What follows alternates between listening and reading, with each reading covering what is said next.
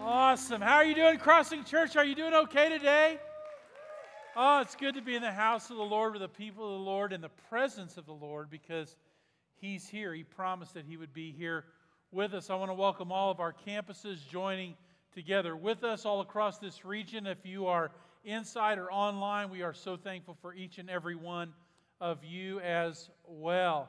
And uh, we are still in camp season, got done with fourth and fifth grade camp last week I was I was there and uh, was in the barn where uh, below is the the men's dorms, and uh, went into the bathroom and uh, uh, to do what you do in the bathroom, and uh, there are also showers in there, and I could hear one of the fourth or fifth graders in the shower singing, "Get up, get up, get up." Get up out of that grave. And I was going to myself, that's exactly what it's about. I mean, we're just being able to plant those truths into the hearts of young people uh, starting this Friday uh, is Fuse Camp. And you know how many uh, young people make decisions for Christ in their junior high years. And so I want you to be praying that God would uh, do something incredible, miraculous that week at camp coming up. Be praying for each and every one of them. Well, we're in a new series for three weeks. It's called The Other Side. And uh, we're going to talk about heaven, hell, and judgment. And for some reason, Clayton wanted hell and judgment. I don't know why. You can ask him about that. But that left me with heaven, and I'm excited to preach about heaven today. It's going to be awesome to be able to share that with you today. And so, when you're thinking of heaven, a lot of times people think about death, they think about funerals, because that's where you hear about heaven, which is kind of sad that you hear about heaven in those depressing circumstances. But it reminded me of a story of a pastor who was encouraged to do a funeral. It was in a metropolitan area, and uh, uh, a man came in, wanted to have a meeting with the senior pastor about doing the funeral for his brother. Now, the problem was that this man was part of a family of organized crime, and they were known in the community as just doing horrible things, terrible things. And uh, as bad as this man that came in to see the pastor was, his brother was worse. Uh, he was the head of the family, and he had just died, which I, am sure a lot of people thought was a blessing. And, uh, and so this other brother, living brother, is trying to find a place to do his funeral. And so nobody wants to do his funeral because what are you going to say about this guy? I mean, you're going to preach him into hell. That's not going to be any fun. So nobody wants to do it. So this guy goes to this particular pastor's office and says that he would like for him to do the funeral. And uh, furthermore, he said, What I want you to say is that he was a saint. And the pastor's like, How can you expect me to do that? I mean, the, the reputation of this man goes without saying. Everybody knows. I mean, that's just crazy to say that. And he goes, Listen, Pastor, if you'll do that, if you'll say he was a saint, I will donate a million dollars to this church. So the pastor found a way to say yes, which tells you about pastors, doesn't it? Anyway, uh, he said, "Okay, I'll, I'll do I'll do the uh, the service." And so, you know, the, the day came and everybody came in and everything set up and the flowers and the body and the casket and the, you know, the funeral directors and all of that. And it came time for the pastor to get up and he begins to preach, and he doesn't hold anything back. I mean, he preaches about how terrible of a man this was. And in the first couple of rows, uh, this is the family, and you can just see the agitation on their faces, the anger, especially the brother. Like, this is not what I paid for. And it just got worse and worse and worse. And he kept going, and he culminated the sermon by saying, but compared to all of you in the first couple of rows, this man was a saint. Cha-ching.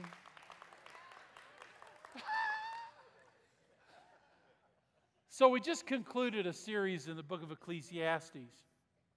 And in chapter 3, verse 11, it says something pretty amazing about this. It says that God has set eternity into the hearts of mankind. I really believe that's true. I think there's something inside every single one of you that's listening to me, watching me right now, that knows that. That God has set eternity into your hearts. Like you know that this isn't all there is. You know that there's something more. Something. Maybe you can't describe it, you can't quantify it, but you know that it's there. But when I was uh, preaching in West Central Indiana, one of the elders of that church, his brother passed away, and I went to meet them at the hospital. He had already passed, and uh, the brother came out of the room uh, where his brother had died, and he looked at me and he was trying to console himself or comfort himself. And what he said was, You know, this is just natural. It's just natural. That dying is just as natural as being born, it's just a natural part of life. And you know, I wanted to comfort this, uh, this elder, but inside my heart, even though I didn't say it out loud, I was saying, no, it isn't natural.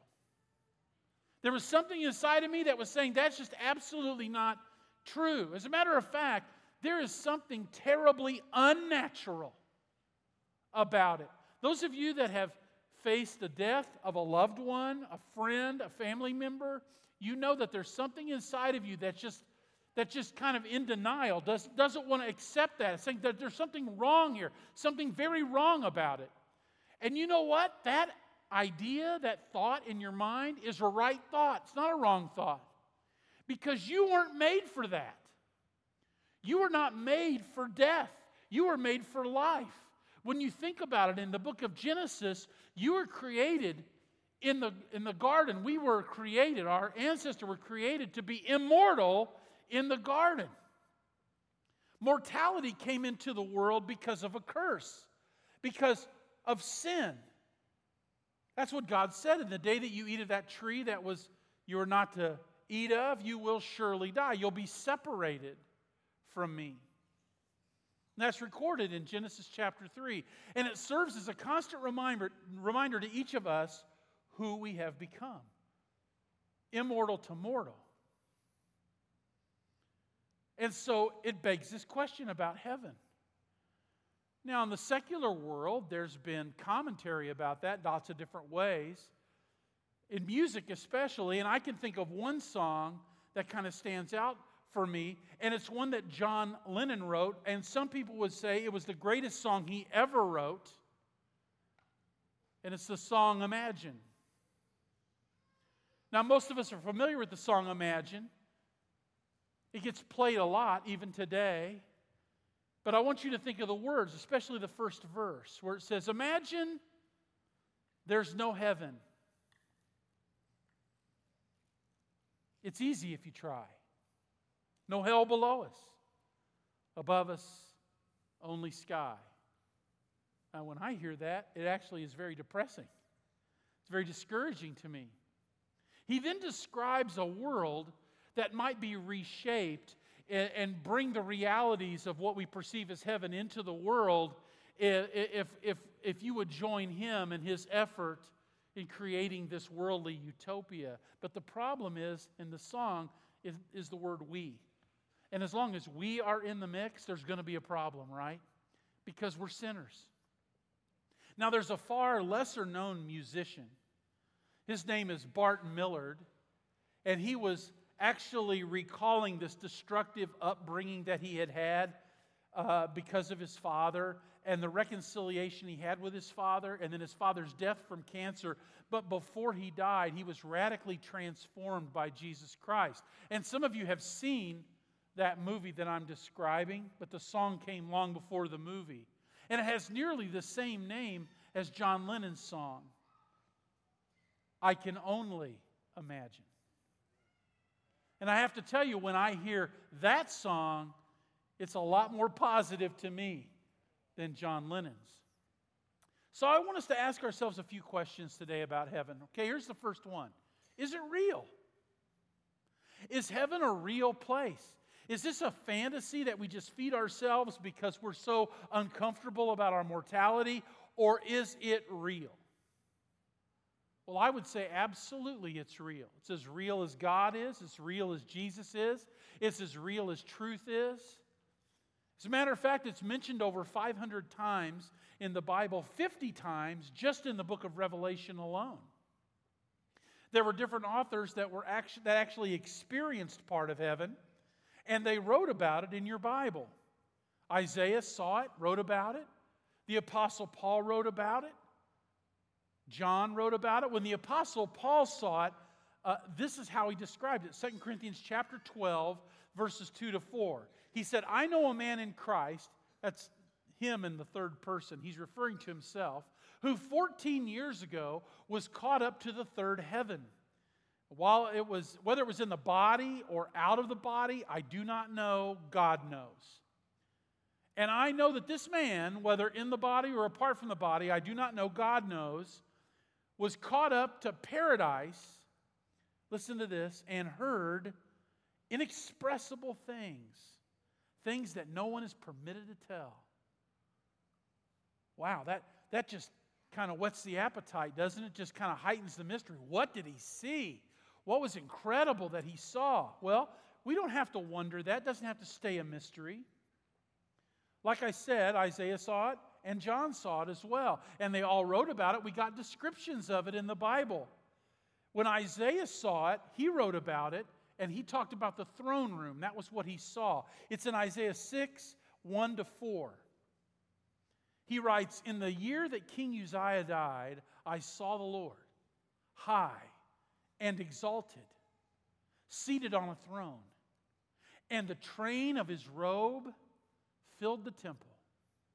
Above him were seraphim, those are a form of angels, each with six wings. With two wings they covered their faces, with two they covered their feet, and with two they were flying. They were calling to one another Holy, holy, holy is the Lord Almighty, the whole earth is full of his glory. The sound of their voices, the doorposts and thresholds shook, and the temple was filled with smoke.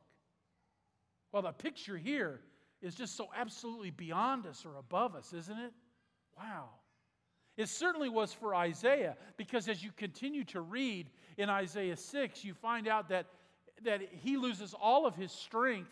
He realizes that he has no business being there. He feels like he's undone and an angel has to actually go through a process to give him the strength to receive the revelation that God's going to give him.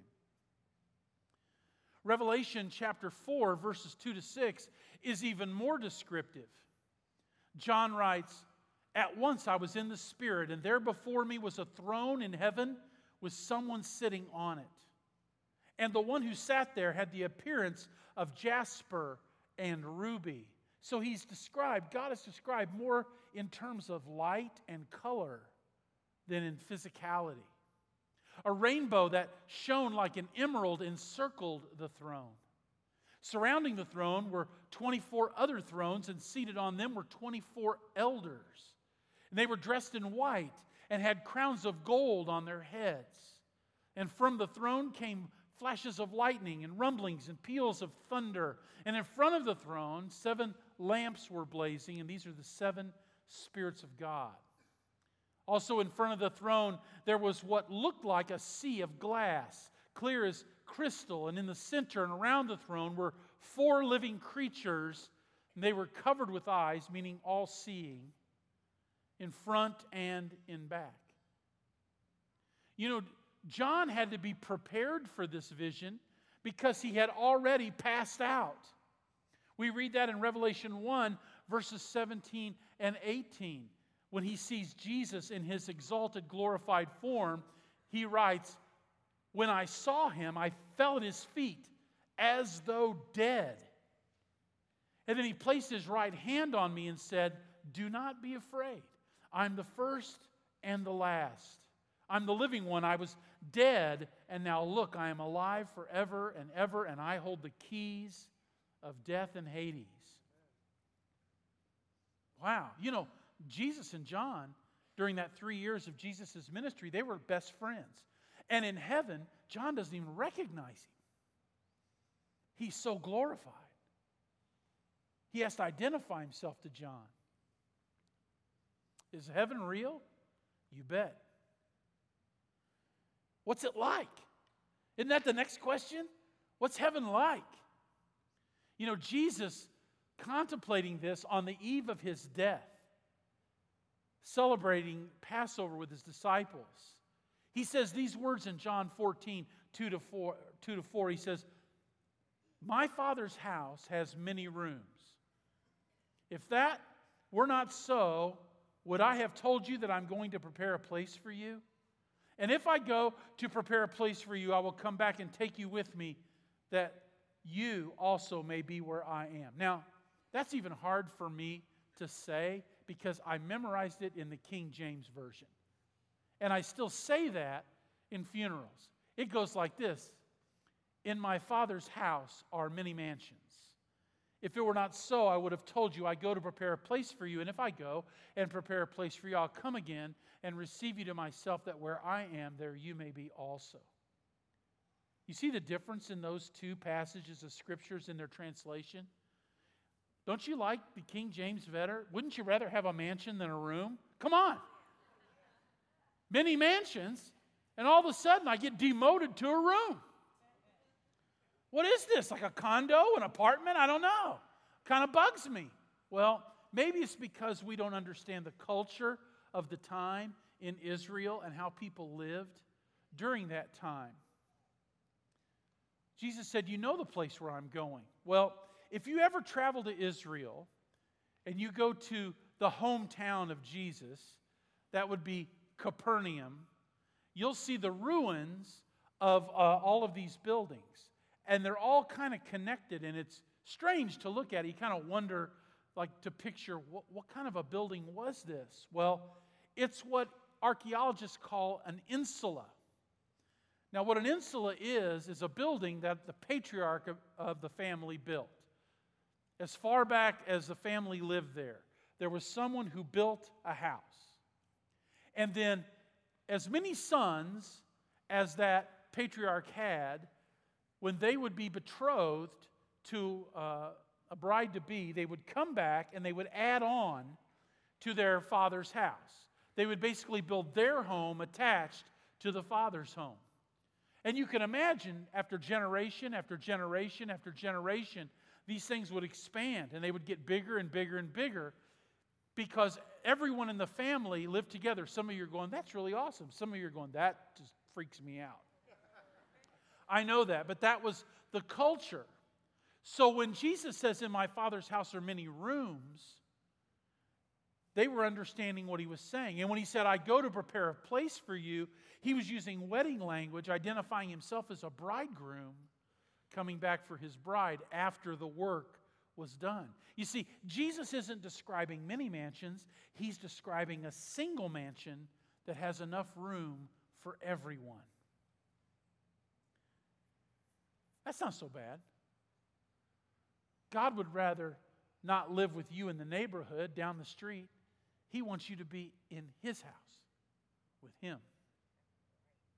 When the Apostle Paul talks about living on earth, and I know some of you have some pretty nice houses, but when Paul talks about living on earth, he describes our dwelling as a tent. And the reason he calls it a tent is because it's temporary.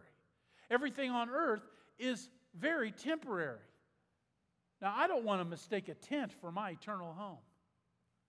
But that's what we do when we don't understand that we're actually living in our Father's house.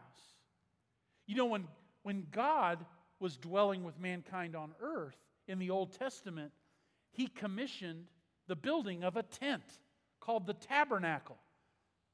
That was the temple. It was designed to be put away, rolled up, carried somewhere else, set back up, because it was never supposed to be permanent. Just a shadowy image of what is in heaven, just a temporary place where God would dwell with his people. But when we talk about heaven, we're talking about an eternal place. You know, Abraham, the patriarch, lived in tents his whole life. And in Hebrews chapter 11, he said that he was content to live in tents because he was looking for something greater. A building with foundations, he said, whose architect and builder is God. Now, when we get into God's Word, we get the opportunity to see what Jesus has been working on. Remember, the Bible says that nothing that was made was made without Jesus. He was responsible for what, everything that was made. So it took him six days to create this wor- world, right? He's been working on your house for 2,000 years. You think about that. Ever since he ascended into heaven. And this is the permanent home for us to dwell in together. One of the beautiful things, and of course, there's so many beautiful things on this earth, right, that we marvel at when we see them. The, whether it's animals or, or plants or trees or sunsets or whatever. Even what God has shown us in this cursed world is pretty incredible. But in heaven, you are part of the architecture. You are. How, how is that possible? I mean, it's made for you. It's an incredible description that how God puts everything together. And we read it in uh, Revelation chapter 1, verses 1 to 5. He says, And then I saw a new heaven and a new earth. For the first heaven and the first earth had passed away, and there was no longer any sea. And I saw the holy city, the new Jerusalem, coming down out of heaven from God, prepared as a bride, beautifully dressed for her husband. And then I heard a loud voice from the throne saying, Now the dwelling of God is with mankind, and he'll live with them. They'll be his people, and God himself will be with them and be their God. And he will wipe every tear from their eyes, and there'll be no more death, or mourning, or crying, or pain, for the old order of things has passed away. And he who sitteth on the throne said, I am making everything new. And he said, Write this down, for these words are trustworthy and true. As beautiful as a place can be, when we think about the architecture of the building that God describes through John in the book of Revelation, it's still not a home, it's just a, a place. What makes it a home is when people dwell in it. And that's part of you, being part of the architecture along with God. You know, here at the 48th Street location and other locations, we have a baptistry. At our baptistry over here, uh, there is a like an artistic depiction of stones kind of in the air, and you, you can see that if they were to be pushed down, that they would complete a wall. That's what we see over here to my right. And there's a scripture there, and there's over 60 scriptures about baptism in the Bible, but we chose a different scripture for that wall. 1 Peter chapter 2, verses 4 and 5. Because it says this As you come to him, the living stone, rejected by humans, but chosen by God and precious to him, you also, like living stones, are being built into a spiritual house you're part of the architecture of heaven. To be a holy priesthood offering spiritual sacrifices acceptable to God through Jesus Christ. To me, it's the best and it's the most personal description that really ties everything together in the Word of God. This is the culmination of what Jesus said in Matthew 16 18 when he told his apostles, Upon this rock I will build my church, and the gates of hell will not prevail against it or overcome it. It's a beautiful picture, but it's still kind of up here, kind of up in the clouds a little bit, you know, a little hard to grasp. So maybe some of you are asking a third question today, and that is can you, can you be more specific? Can you give me something a little bit more concrete to understand it a little bit better? No problem. The Bible does that. We're going to go on and read a little bit more in Revelation 21, starting in the second part of verse 9. Come, I will show you the bride, the wife of the Lamb. And he carried me away in the Spirit to a mountain great and high, and showed me the holy city, Jerusalem, coming down out of heaven from God. It shone with the glory of God, and its brilliance was like that of a very precious jewel, like a jasper, clear as crystal. It had a great high wall with 12 gates, with 12 angels at the gates, and on the gates were written the names of the 12 tribes of Israel. There were three gates on the east, three on the north, three on the south, three on the west. And the wall of the city had 12 foundations, and on them were the names of the 12 apostles of the Lamb. Now, it goes on to describe this in much greater detail if you want to read through Revelation 21. But I'm just going to highlight some things, all right? First of all, it's described as shining with the glory of God.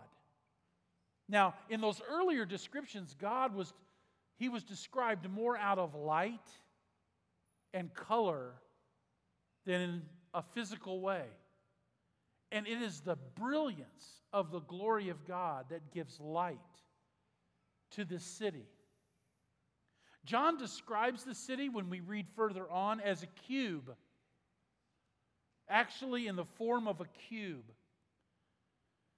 And there's a measuring rod where an angel actually measures the size of it, and it's given to us. If we convert it to miles, it's 1,400 miles wide, 1,400 miles long, and 1,400 miles high. And some of you when we get finite like that, you're going, is that enough room for everybody? Can we fit in that? I just encourage you to uh, multiply 1400 by 1400 by 1400.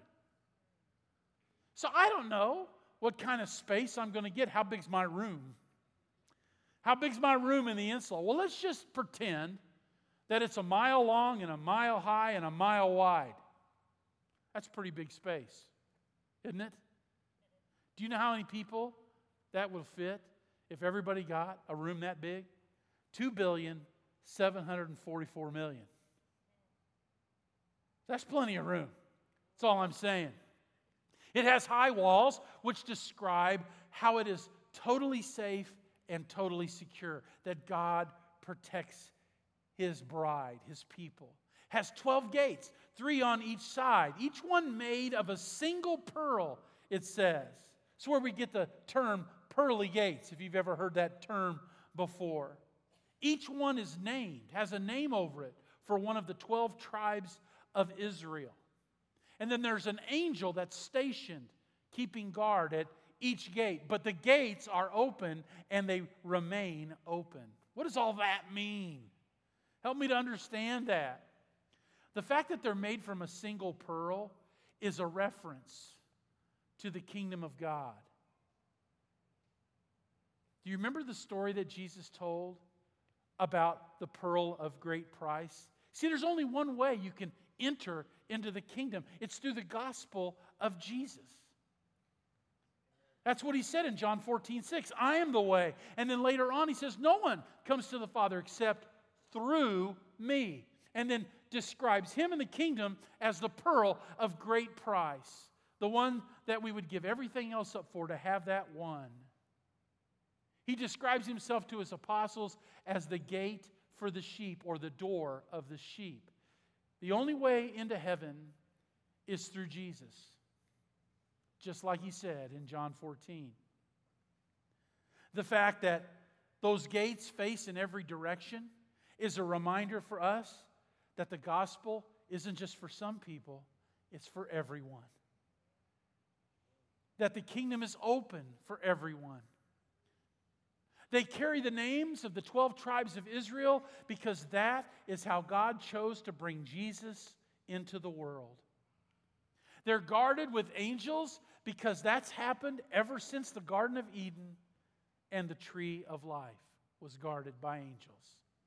It has 12 foundations, and each foundation is named for one of the 12 apostles because the kingdom is built on the truth that they received from Jesus and what they shared with the world. That's what the crossing stands on. It stands on the foundation of the apostles or what Acts 2:42 calls the apostles' doctrine. The Old and the New Testaments come together in this beautiful architecture, all reminders of our Savior and Lord Jesus Christ. And even though there's a throne in this New Jerusalem, there is no temple because we are the temple of God. In Revelation 22, we begin to get a tour of the inside of the city. There is a throne in the center with a river flowing out from it in all directions, and that river flows with the water of life.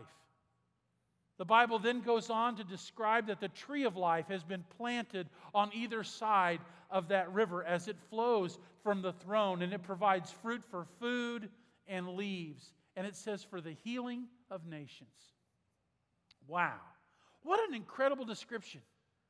Now, do you think that John was like on mushrooms or, I mean, or do you believe that it's true? Would God lie to you? Would he tell you something that wasn't true? When Jesus said to his disciples, I go to prepare a place for you, did he mean it? See, that's what's so important that you understand the substantial truth here that this is true, this is real.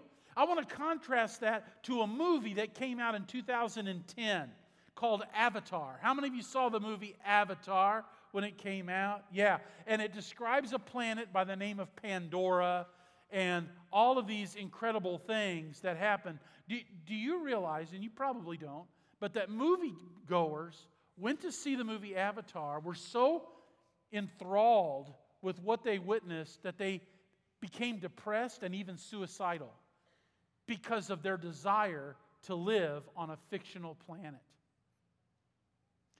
There was even a website created that provided ways for moviegoers to cope with the depression that they were feeling.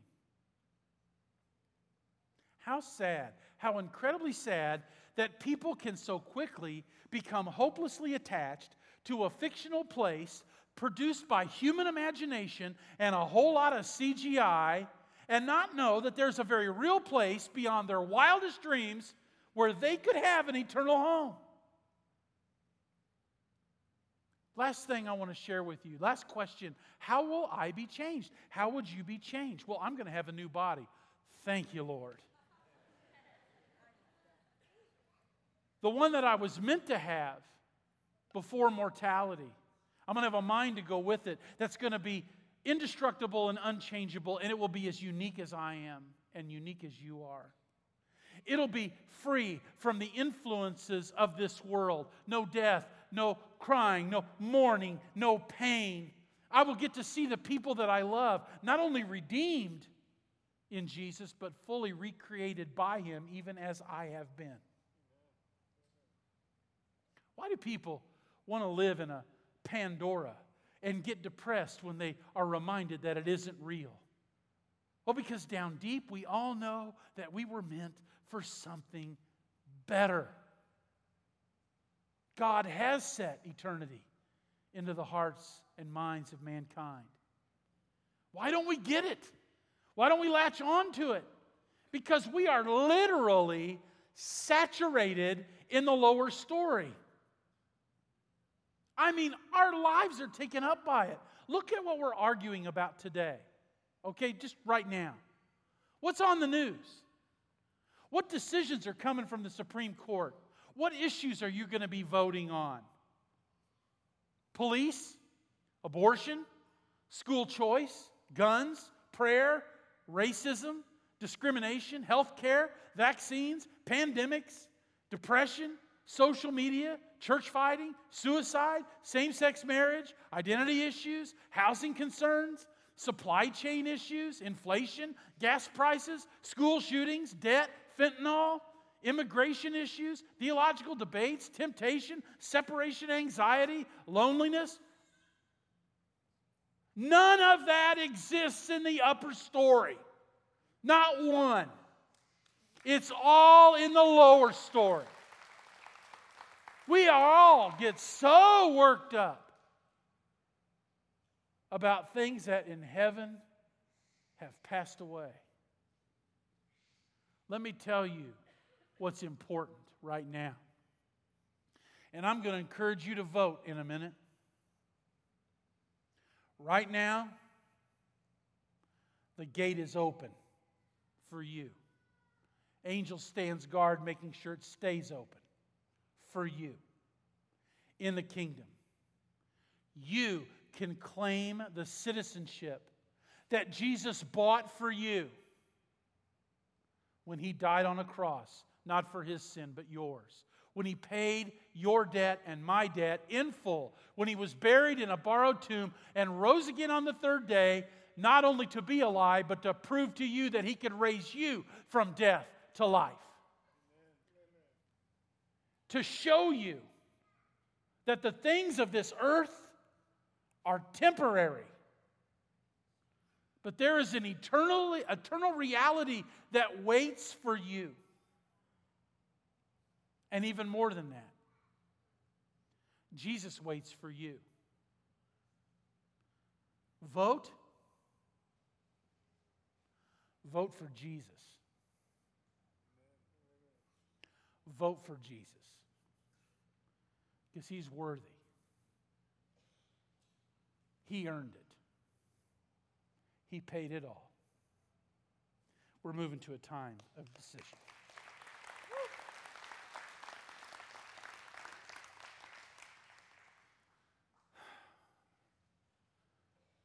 I cannot tell you how much I would love for you to have the knowledge of eternity in your heart, of what it is, of where it is, of who's there, and why they're there. I don't want you to cling on to empty wishes and foundationless hopes and dreams. I want you to be able to set your foot on the solid rock of Jesus Christ. And that happens when you come into an intimate personal relationship with Him.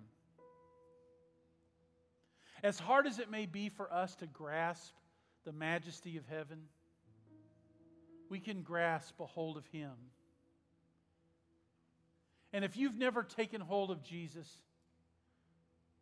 and allow Him to take hold of you, and enter in that relationship that'll take you all the way to and through those gates into eternity, I invite you today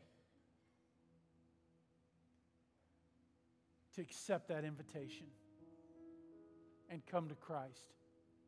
There's going to be someone right over here by the baptistry, right next to that Peter scripture, chapter 2, verses 4 to 5. Willing to facilitate what only God can do, and that as a living stone, graft you in to his eternal temple for his glory as he raises a mighty cathedral for his praise. Nobody is standing in your way because the gates are open except for you. And if we can just get out of our own way and trust in Him, He'll take care of the rest. Many of us here today, we're believers in Jesus Christ. But don't try to lie to yourself and think that you aren't affected and infected by this lower story that there's all sorts of things that are swirling around in your heart and mind right now that are trying to take this prime real estate of your heart that belongs solely to Jesus Christ. He tells you, don't set your mind on things below, but set your mind and your heart on things above where Christ is seated at the right hand of God. We spend way too much time talking about down here when we need to be thinking that we're citizens up there. We've got something waiting for us and someone waiting for us so much better. And if you're burdened, maybe with maybe they're your burdens, maybe they're somebody else's burdens, but if you feel heavy and weighted down by the situations and circumstances of this life, I encourage you to come up to these steps, get down on your knees, and say, I believe in a God who can take my burden. I believe in a God who is passionate and compassionate, loves me, knows me, and won't forget me, leave or forsake me. And if you come down and humble yourself as the 24 elders in heaven, as the angels, as the four living creatures, you humble yourself before God, I will guarantee you that when you get up from your knees from these steps, you will be lighter than when you went down onto them. Because that is what God does. Would you stand with me? Let's pray. In Jesus' name, Heavenly Father, we pray right now that there wouldn't be anything to pull us away, anything to distract our hearts and minds from what it is that your Holy Spirit wants to do in this moment. Help us, Father, to have ears that are sensitive to the still small voice speaking, telling his children, Come on home. In Jesus' name, amen.